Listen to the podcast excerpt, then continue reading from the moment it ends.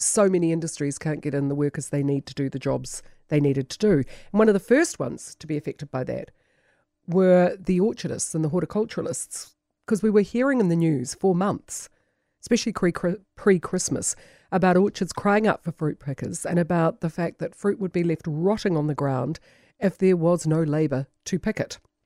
There were attempts to get those who were long term unemployed to relocate. There was inducements given to get people who were on the dole down to the orchards or up to the orchards to pick the fruit. There were expectations that fruit prices would skyrocket because much of it would be left on the trees.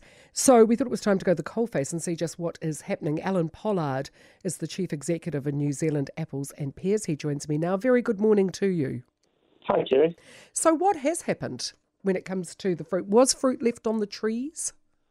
Yeah, well, pretty much what we expected to happen has happened. Uh, has happened before Christmas. We uh, indicated to the government that we felt that come the peak where apples and kiwi fruit overlap in March, that we'd be about 11,000 workers short.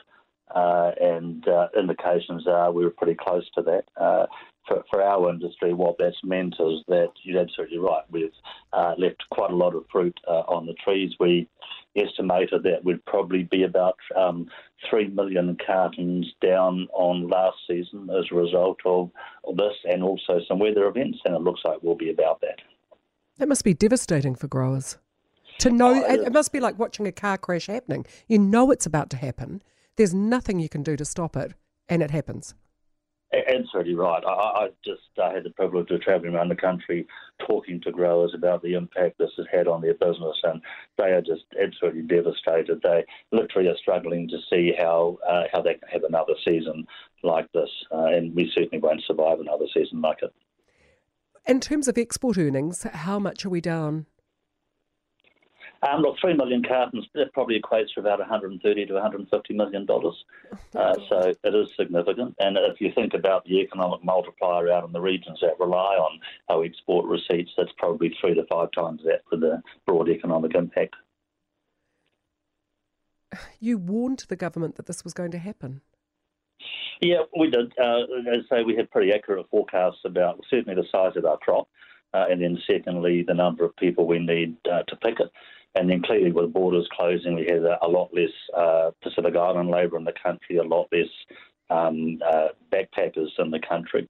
Uh, so the government challenged us, uh, as you said in your introduction, actually, to try and maximise the opportunities for a Kiwi workforce. Mm-hmm. Uh, we've, we've done that, but as you know, the unemployment rate's extremely low. Uh, and also, a lot of the unemployed are just not mobile uh, at all. They're not going to move from the security of their homes or their whānau support for a mm. few weeks' work. No, they're not. So, where are growers at right now? They fear that they can't survive another March like this one. What can they do? Is there anything the industry can do to prevent another disastrous season? Yeah, well, um, obviously the answer is access to um, to a reasonable supply of seasonal labour. Um, but that's beyond your control, though, isn't it? Yeah, well, we can certainly put the facts in front of government and indicate to them the consequences of getting these decisions wrong. Um, but what I'd also say, Kerry, is that you know we suffered some significant weather events as well, so yeah, okay. our crop was down. If that crop comes back fully as we expect it to, with no other weather events, we'll have another 115,000 tonnes of fruit to harvest. Uh, and for us, that's another 2,000 workers we need on top of what we needed last year. So it's a critical juncture for us. Uh, our, our, view is that um, uh, there's got to be a process where we can bring uh, workers in from the Pacific Islands who are COVID free. Uh, uh, using a system that doesn't require MIQ but requires um, vaccination programs and isolation on orchards to ensure that we continue to protect the public while at the same time being able to harvest our crops. I know from going to a number of different regions that some amazing fruit growing regions are losing orchards because the next generation coming through look at the work that their parents do and go, this is too hard. I'm going to sell it to a housing developer when the old boy carks it and when mum's, you know, in a nice retirement home and uh, make my money there. Added to that is the stress of actually those who choose to try and make a living out of growing, you know, fruit for the nation and for the world Yeah. it's just making it tougher and tougher and tougher. Uh, it certainly is. You have to admire the resilience of Yeah. our, our growing community, I have to say.